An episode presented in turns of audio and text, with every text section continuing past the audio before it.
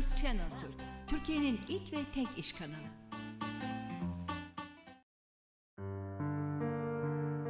İşte Şans programına hoş geldiniz.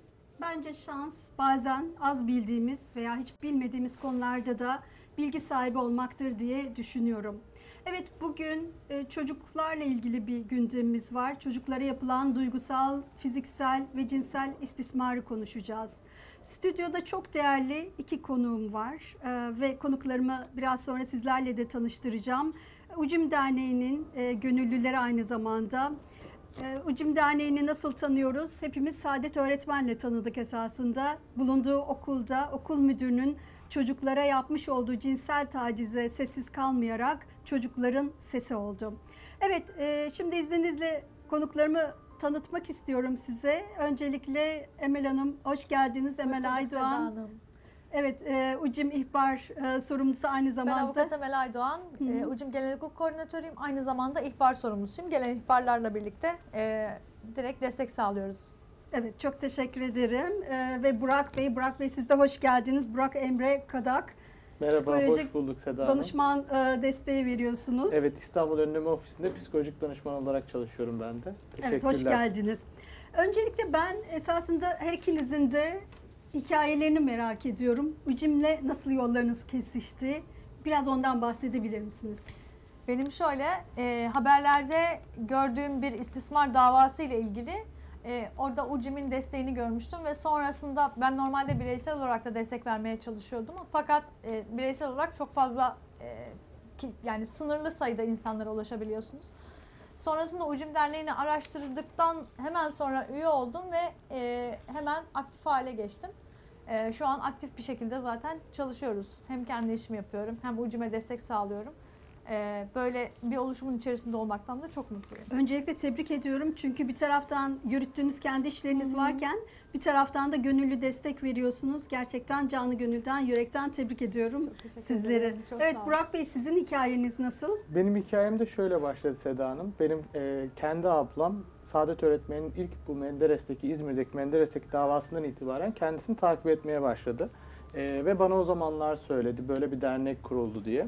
Ben de o sırada takip etmeye başladım. Sonra mezuniyetimi bekledim. Mezuniyetim mezun olduktan sonra da rehberlik öğretmeniyken ucum üyesine gönüllü destek olarak katılmaya başladım. Tebrik ediyorum. Gerçekten e, alkışlanası hareketler, Çok e, normal işinizin dışında da gösterdiğiniz destekler. E, öncelikle Emel Hanım size şunu sormak istiyorum. E, bizim e, bildiğimiz birkaç kelime var. Sarkıntılık, basit ve nitelikli cinsel istismar gibi kavramlar var. Hangi davranışlar sarkıntılık, hangi davranışlar basit ve nitelikli istismara giriyor ve bu durumla karşılaşan çocuklar ve aileleri hukuksal e, şeyleri nedir? E, yasada bunun e, cezası ve aileler neler yapmalı? Hukuksal açıdan bizi bilgilendirebilir misiniz? Aslında şöyle suçun temel e, şeklinde vücut dokunulmazlığının ihla- ihlal edilmesi var. Yani ihmal de bir istismardır. E, fiziksel istismar, duygusal istismar bunların hepsi cinsel istismarın yanı sıra bunlar da yer almaktadır. E, eğer vücuda organ veya sair cisim sokulması kaydıyla e, söz konusuysa e, suçun işleniş biçimi o zaman nitelikli hale geliyor. Sarkıntılık da bir istismardır. E, kötü eziyet de çocuğa işkence de istismardır. Yani 18 yaşından küçük her bireye yapılan olumsuz e, çocuğun gelişimini etkileyen her türlü davranış istismar olarak değerlendirilmektedir. Ne yazık ki sadece işte cinsel istismara istismar diye adlandırılsa da e, bakıldığında ihmal de bir istismardır. Yani yolda gördüğünüz e, dilencilik yapan bir çocuk da aslında ailesinin istismarına uğruyordur. Onun için de harekete geçmemiz gerekiyor. Hmm, Evet. Çocukları da çünkü çok sık kullanıyorlar. Aynen e, öyle. Dilendiricilik. Böyle bir durumla da karşılaştığımızda e, ilgili yerlere yani yetkili yerlere başvurmamız lazım. 155 polis imdata, 156 e, jandarmaya, savcılığa, en yakın karakola gidebiliriz. E, ucim.org.tr'den bizlere ulaşabilirsiniz. Bir de Alo 183 e, Aile ve Sosyal Politikalar Bakanlığı'nın bir e, hattı var. Orada da direkt e, harekete geçiliyor. E, 183. Evet 183'ten. 183'e ihbar ettiğinizde e, ola ki şüphelendiğiniz bir durum var. İstismar olup olmadığını bilmiyorsunuz ama e, kafanızda bir soru işareti var. 183'ü aradığınızda e, uzmanlar e, evlerinde çocukları inceleyip sonrasında eğer gerçekten böyle bir istismar varsa savcılığa başvurup e, dosyayı ele alıyorlar. Peki toplu taşıma e, araçlarında zaman zaman görebiliyoruz maalesef çok üzücü bir durum e, bunlar ama çocuklara sarkıntılık yapmaya çalışan yetişkinlerle de karşılaşabiliyoruz. E, bu durumda e, gören, fark eden insanlar ne yapıyor? Tabii çocuk korumaya almaya çalışıyor veya sarkıntılık yapan insandan uzaklaştırmaya çalışıyor. Başka hukuksal açıdan e, önleriniz ne olur? Çünkü zaman zaman o çocuklar o ulaşım araçlarından indikleri zaman takip edip e, tacize de devam edebiliyor bu insanlar. Ne önerirsiniz? Ne yapmalılar? Toplu taşımalarda hep kamera sistemi vardır. Yani zaten izleniyoruz 7-24. Sokaklarda da aynı şekilde. Ee, orada çocuğa yani biz karışmayalım bu işe dememek lazım. Ee, Evet. Mutlaka çocuğu oradan çekip e, güvenli bir yere. güvenli bir alana almamız gerekmekte. E, çünkü zaten kamera sistemi olduğu için e, hemen savcılığa başvurup e, o bindiği otobüsün ya da işte her ne vasıtasıysa toplu taşıma aracının kamera sisteminden zaten o kişi belli olacak ve sonrasında e, savcılık süreci başlanacaktır. O yüzden susmamamız gerekmekte. E, şu an Z kuşağı zaten çok e, inanılmazlar ve konuşuyorlar. Bu çok güzel bir şey. Evet. Bize bile ihbarlarda bulunabiliyorlar. Harika.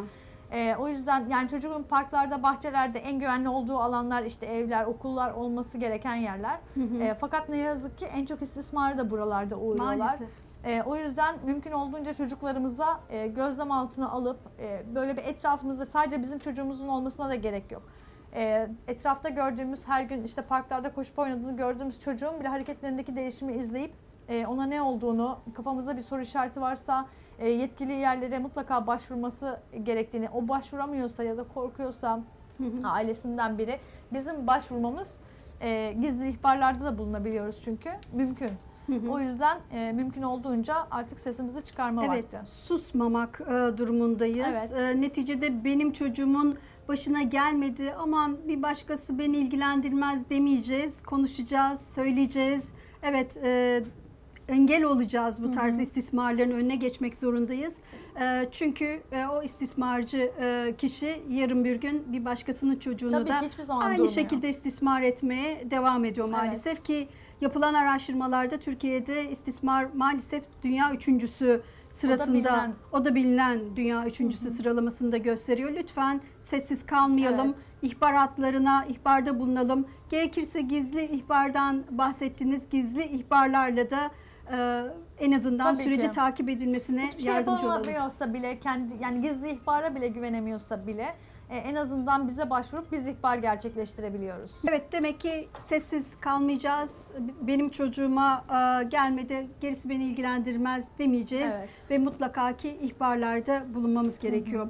Burak Bey size e, bir soru yöneltmek istiyorum. E, çocuklar güvenli yardım nasıl alabilirler?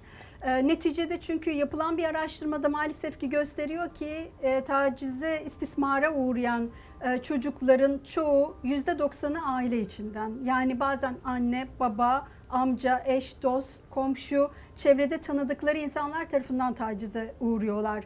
E, çocuk da ister istemez karşısındaki insanlar büyük, yetişkin. E, güvenli yardımı nasıl alsınlar, neye dikkat etsinler? Şimdi öncelikle Seda Hanım şöyle istismarcının bir prototipi yok. Keşke olsa yani kötülüğün bir prototipi olsa biz de bunu açıklayabilsek ve buna karşı bir önlem alalım desek. Ama burada bizim en önemli noktamız önleme çalışması. Yani çocukların konuşmasını sağlamak. Çünkü çocuklar mutlaka bazı şeyleri anlıyor, anlamlandırıyor. Ama bunlar soyut şeyler olduğunda, bilmediği şeyler olduğunda düşünceyi, e, ifadeyi aktaramıyor. Sözel olarak bunları söyleyemiyor. Burada çocukla etkili ve açık bir şekilde iletişim kurmamız gerekiyor. Çocuk e, annesine, babasına, ebeveyne ya da bakım veren kişiye ne yaşadığını anlatabilmeli. Çünkü burada çocuklar anlatırken mutlaka şöyle oluyor. E, her zaman en kötüyü en sona saklıyor. Bir olay yaşandığında en son en kötü şeyi söylüyor ve ailesinin oradaki tepkisine bakıyor. Ailesi eğer orada ne işte ne oldu çabuk söyle kim yaptı bunu derse çocuk bu etkiyi biraz daha azaltarak anlatıyor. O yüzden etkili ve açık iletişim en önemli nokta. O zaman aileler de hemen e, şey göstermeyecekler, panikleyip Evet. e, hadi anlat ne var çabuk söyle ne oldu falan şeklinde yaptığı zaman çocuk geri adım evet, atıyor, çocuk korkuyor. aslında geriye Hmm. doğru birkaç adım atıyor. Burada Evet. çocuk anlatmalı, aile anlatmasını teşvik etmeli ve sonuna kadar dinlemeli. Dinledikten sonra da istismar sonrası bir durumda Evet seni anlıyorum bu senin suçun değil. Yaşananların hiçbiri senin suçun değil. Burada çocuğa çocuğun yanında olduğun ailenin yanında olduğunun imajını vermesi çok önemli. Evet. Çocuğun bu güvenli bağlanması aileye, ebeveyne bu süreçte çok önemli. Çünkü biliyorsunuz ki bu hemen travma sonrası durum. Doğru. Ve bu travmalar çok uzun yıllar e, devam ediyor. Hı hı. E, 35 yaşında, 40 yaşında, 50 yaşında, 60 yaşında hala çocukluk çağı travmasını atlatamamış ve bunlarla yaşayan, bunların sonrasında ikincil etkileri olan depresyon, e, kişilik bozuklukları, e, cinsel işlev bozuklukları gibi etkilere e, sürükleyen birçok. Evet birçok süre bir birçok süreç var aslında. Ee, burada aslında e, çocuk doğar doğmaz çocuğa güvenli bölgelere, güvenli alanları, özel bölgelere ve e, çocuğa hayır diyebilmeyi öğretebilmeli. Yani bizde e, toplumumuzda şöyle bir e, sıkıntımız var. Çocuk kucaktan kucağa geçiyor. Hı hı. Yani amcasının, halasının, dayısının, annesinin, babasının herkes öpüyor ve çocuk hayır diyemiyor. Evet. Bazen çocuklar İstemese bile Evet. zorlanıyor. Evet bazen çocuklar çünkü öptürmek istemiyor, Doğru, öptürmek doğru. istemiyor kendisi. Çok basit bir şekilde hayır dediğinde burada çocuktan izin almamız çok önemli. Doğru. Çünkü biz çocuğa e, bir sürü şey anlatıyoruz ama burada e, aslında olan şeylerin bir hiyerarşisi olması lazım. Yani çocuk bunları anladığında bu annem bana bunu yapıyor. Siz bana anlattınız özel bölgeleri ama annem e, yapıyor, babam yapıyor. Yani e, burada bir e, hiyerarşik bir düzen olması lazım. Bu çok önemli bir nokta. Evet bir de özel bölgelerin gerçek isimleriyle söylemek lazım. Yani e, isim takarak değil, kod adları ile çocuklara Evet. öğretmek değil. Yani bütün özel isimleri olduğu gibi çocuğun öğret, öğrenmesini sağlamak. Hatta 2 yaşından itibaren çocukların bu bilinçte olmasını sağlamak da çok değerli. Çünkü tacizciler, istismar yapan insanların çoğunun e, benim de duyduğum kadarıyla e, hep bir oyun, hep bir farklı isim ile çocukları bu sürecin içerisine dahil etmeye çalıştıklarını Evet gözlemleyebiliyoruz. yani şöyle e, kız çocukları için buna e, vajina ve vulva, erkek çocukları için de bunun isminin penis olduğunu bilmesi e, hiçbir şey değiştirmiyor. Yani bizim ailelerimiz, bizim toplumumuz buna aslında biraz ayıp, yasak, günah üçgeni diyorlar ve öğretmek istemiyorlar. Ama aslında bunlar konuşulabilecek şeyler. E, cinsel eğitim küçük yaştan itibaren çocuğa verilmeli ve çocuk bunun farkında olmalı. Çünkü istismar riski her zaman var, her an var. Ee, bunlar büyük riskler, büyük faktörler ve sonrasında da hayatın bütün bölümünü etkileyen durumlar. Peki ta- taciz istismarda bulunan, düzeltiyorum, e, istismarda bulunan kişiler aile içindeyse çocuk güvenli yardımı nasıl talep edebilir? Kimlerden talep edebilir?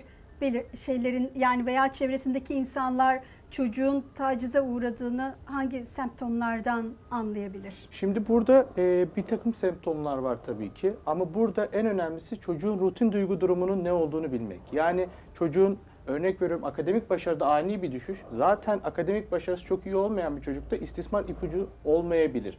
Ama e, istismar ipuçlarında akademik başarıda ani düşüş, melankoli bir ruh hali, cinsel e, içerikli sözleri kullanmaya başlamak, e, genital bölgelerde ya da ağız bölgelerinde kızarıklıklar, e, burada çocuğun bir anda hırçınlaşması, öfkelenmesi, e, saldırganlaşması ya da e, ağlaması, ağlama krizlerine girmesi bir ipucu olabilir.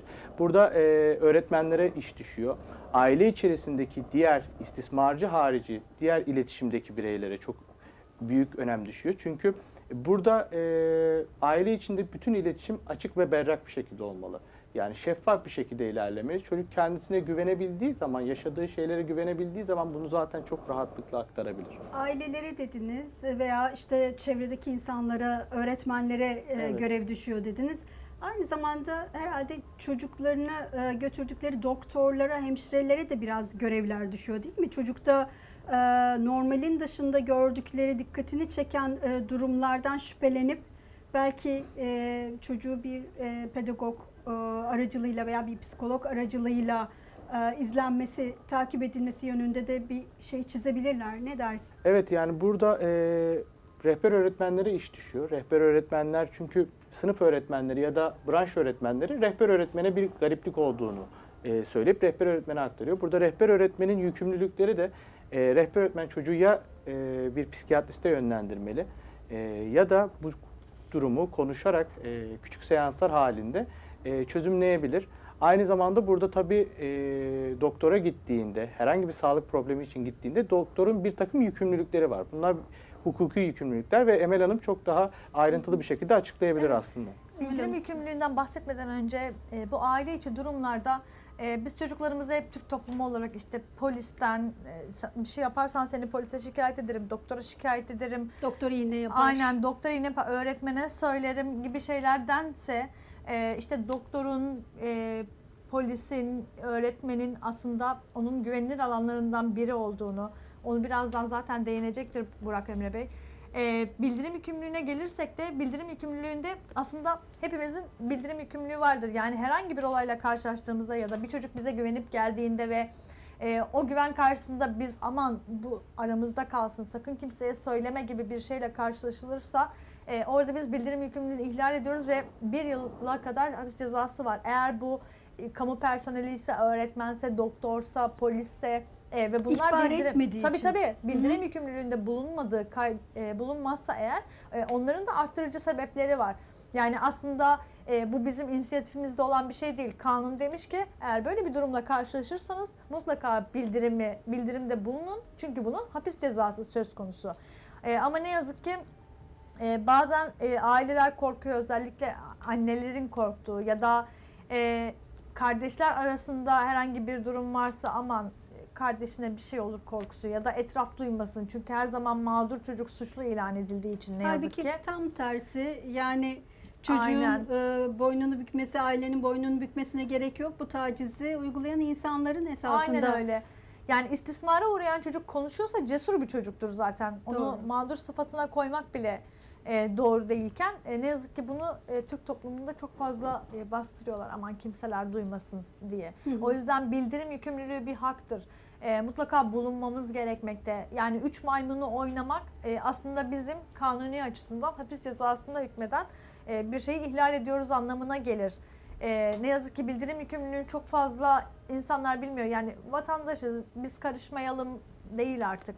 Doğru. Peki e, Covid döneminde e, bu istismar olayların arttığı yönünde Hı hı. bir bilgiye sahibiz. E, Evet. siz de neticede aynı zamanda ihbarlar da geliyor Hı hı. ve ihbarları da değerlendiriyorsunuz. Bu noktadaki görüşleriniz neler? Covid döneminde gerçekten bir artış oldu mu? Şöyle oldu Covid döneminde e, artık herkes evine kapandığı için birincisi anneler çocuklarını ya da işte babalar çocuklarını gözlemlemeye başladı. Çünkü hep e, işte anne çalışıyor, baba çalışıyor, çocuk dışarıda okul hayatını geçiriyor. Zaten çok fazla bir arada kalamıyorken e, biz iç içe bir hale geldik ve insanlar kendilerini daha fazla e, baktılar etrafına, daha fazla gözlemlediler. E bu doğrultuda çocuğun değişen hareketleri, çocuğun hırçınlıkları, biraz önce Burak Emre Bey'in saydığı o bir takım değişiklikleri aileler daha çok fark etti. E, okullarda, parklarda belki istismara uğradı fakat bunu hiçbir şekilde çocuk söyleyemedi. E, ama aileyle bir arada yaşadığında aile bunu fark etmeye başladı. Ne olduğunu kurcaladığında da bu sefer istismara uğradığını öğrendi. İkincisi de şu, biz evet e, evlerde güvenli alanlarda olduğumuzu düşünürken ne yazık ki bazı çocuklarımız evleri güvenli alanlar değil.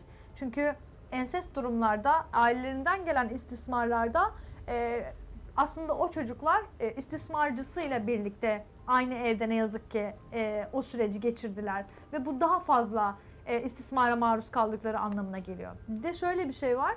E, biz istismarda ee, biz pandemi dönemindeyken bir ihbar almıştık ve o ihbarda e, parkta oynayan bir çocuk bu kimsenin dışarıda olmamasını fırsat bilen bir adam tarafından kaçırılıp istismar edilirken suçüstü yakalandı.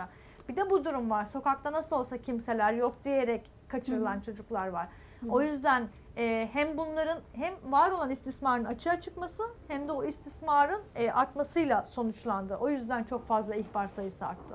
Peki istismara uğrayan bir çocuk e, olduğu zaman ne kadar e, süre için ne yapılması gerekiyor? Nelere dikkat edilmesi gerekiyor? Eğer istismarda e, ilk 72 saat içerisinde bir çocuk güvenip bize geldiyse ve e, istismar olarak bilmese bile var olan kötü durumu bize anlattıysa mutlaka çocuğun ne kişisel temizliği yapılmalı hem de kıyafetleri temiz bir poşet veya kağıt bir torba içerisinde yetkililere teslim edilmeli.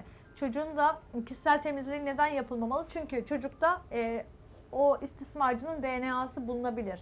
e, delilleri karartmamak için, delilleri yok etmemek için mutlaka ilk 72 saat içerisinde hiçbir şekilde e, yetkililere e, o kıyafetleri temizce vermemiz lazım. Burada olayın şokuyla beraber e, mağdurlar e, bir anda beden kirlendiği için Hmm, yıkamaya e, çalışıyor. Aynen. yıkamaya çalışıyor. Bunun o çok yanlış. şokunda bunun e, travması, travmasına giriyor ve e, bir anda kendisini kirlenmiş, pislenmiş hissediyor. O yüzden hemen duşa giriyor. Ya da bazen aileleri de buna destek oluyor. Hemen yıkamaya çalışıyor. E, burada e, dikkat etmeleri Dikkat gerekiyor. Evet. lazım. Çünkü o Mahkeme aşamasında aynen delil, o- Delil. Evet. Mesela o biraz önce pandemi e, aşamasındaki ihbarda e, orada yine ilk 72 saat hemen suçüstü yakalandığı için e, biz devreye girdik ve işte sonrasında kıyafetler alındı. Çocuk tekrar bir e, detaylı muayene yapıldı ve adamın DNA'sı çıktı ortaya ve adam şu anda içeride cezasını da aldı. E, eğer bu olmasaydı ne olacaktı? O adam mahkemeye çıkacaktı ve yeterli delil bulunamadığından Serbest. beraat edip Hı hı. tekrar e, başka, Başka bir çocuklara zarar verecekti. Burada- Çok sakıncalı. Pandemiyle beraber e, biraz vakalar arttı istatistiksel olarak. Ama burada şöyle bir şey de var. E, çevrim içi oyunlar. Hmm. Çok önemli. Sosyal Çok medya. önemli. Sosyal medya ve çevrim içi oyunlar. Burada e, çocuklar biliyorsunuz ki 24 saat boyunca evin içerisinde Doğru. tıkılı kaldı. Doğru. Ve günün 16-17 saati e, oyunlar oynadılar. E, şu an çok popüler olan e, çevrim içi oyunlar var. E, 11, 12, 13, 14, 20'li yaşlara kadar bu oyunlar oynanıyor. Ve bunlar genelde toplu bir şekilde oynanan oyunlar. Yani bizim eskiden sokaklarda oynadığımız oyunlar şimdi sanal ortama düştü ve bu ortamlarda konuşulabiliyor, sohbet edilebiliyor. Burada aileler- İstismarcılar da var Tabii bu ki burada en önemli yer burada pedofillerin ve istismarcıların en en sık uğradığı yer burası. Çünkü çocukları çok rahat kandırabiliyorlar. Çünkü bu oyunların içerisinde bir takım e, kıyafetler, giysiler vesaireler satıyor ve bunlar gerçekten e, Türkiye içerisinde çok yüksek ücretlerde ve çocuklara bu hediyeleri gönderiyorlar. Çocukların güvenini kazanıyorlar. Sonrasında da burada e, yavaş yavaş istismar olayları başlıyor. E, saldırganlar e, harekete geçmeye başlıyor. Evet o zaman buradan duyuru yapalım değil mi? Evet, Ee, burada- Çocuklarınızın sosyal medya hesaplarını kontrol edin.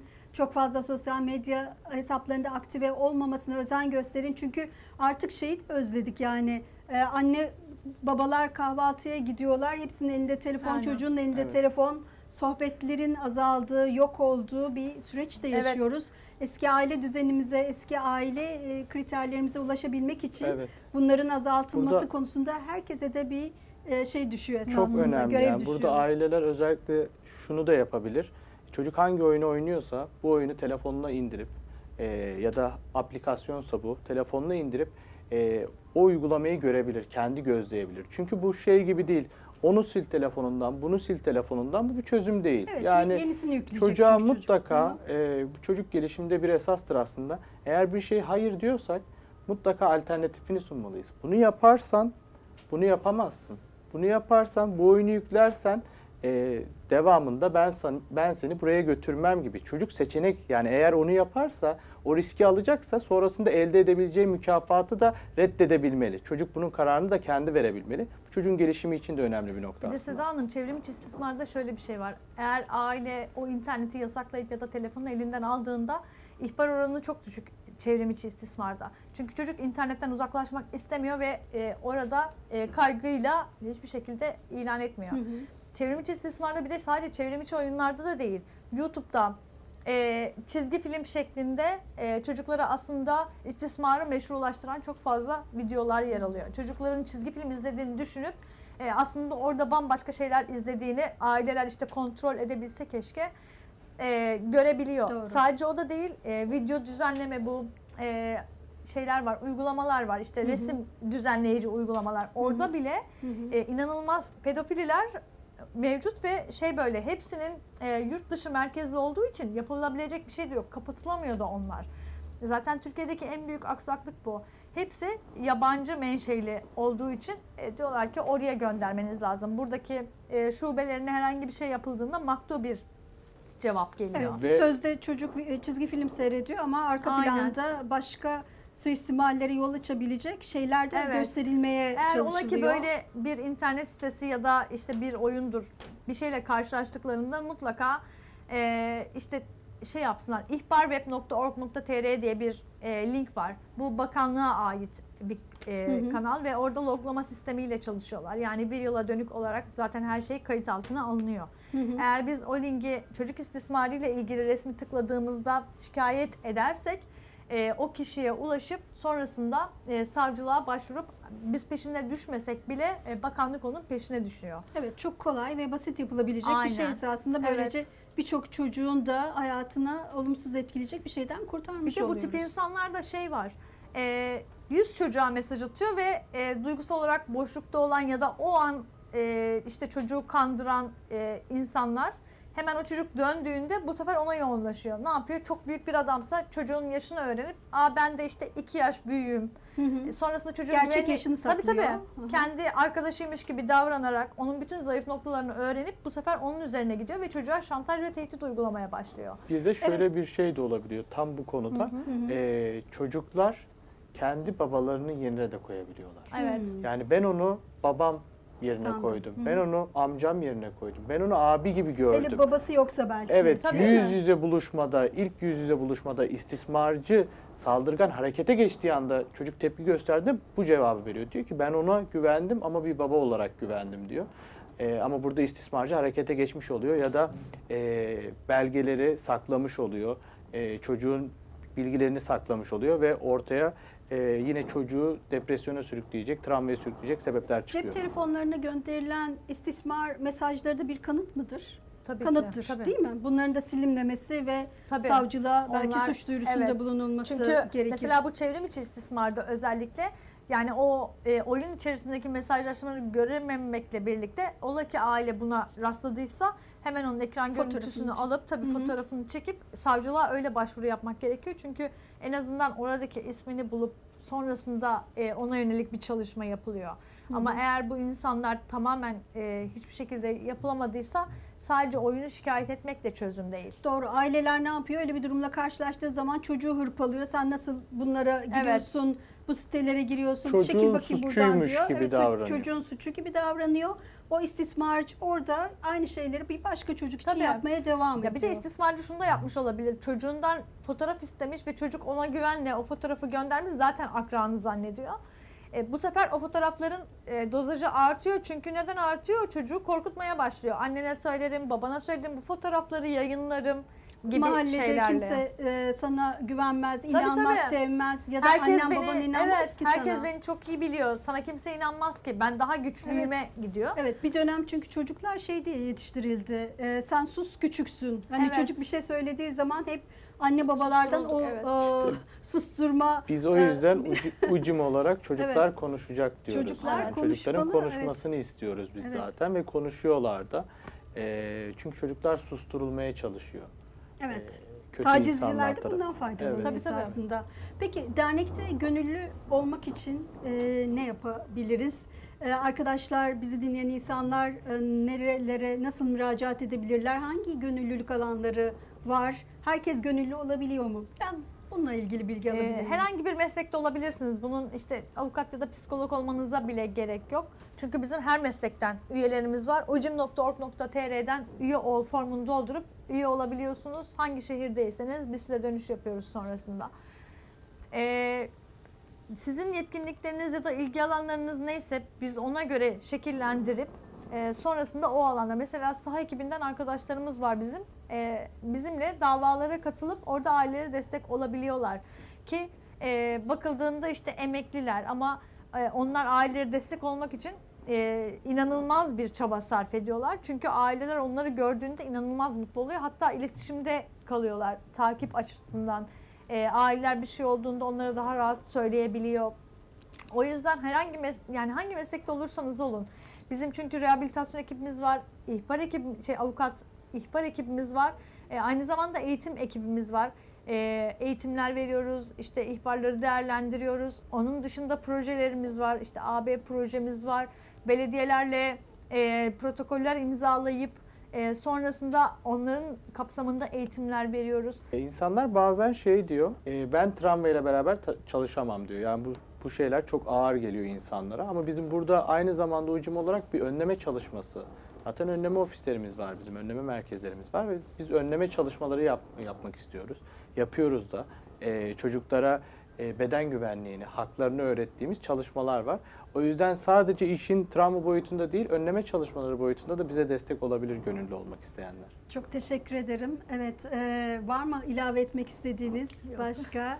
Yok, Peki ben katıldığınız için teşekkür ediyorum. Biz Artı teşekkür ederiz gönüllü davetiniz için. destekleriniz, çocukların yanında olduğunuz için de ayrıca teşekkür, teşekkür etmek ederiz. istiyorum. Evet, e, bir İşte Şans programının daha sonuna geldik. E, sesi olmayan, ses çıkartamayan çocukların sesi olmak zorundayız. E, Ulu Önderimiz Mustafa Kemal Atatürk ne demiş? Vatanı korumak, çocukları korumakla başlar demiş. Vatanı korumak istiyorsak önce çocuklarımızı, bizim çocuğumuz olmasa dahi korumak zorundayız. Bir başka işte şans programında görüşmek üzere sevgiyle kalın.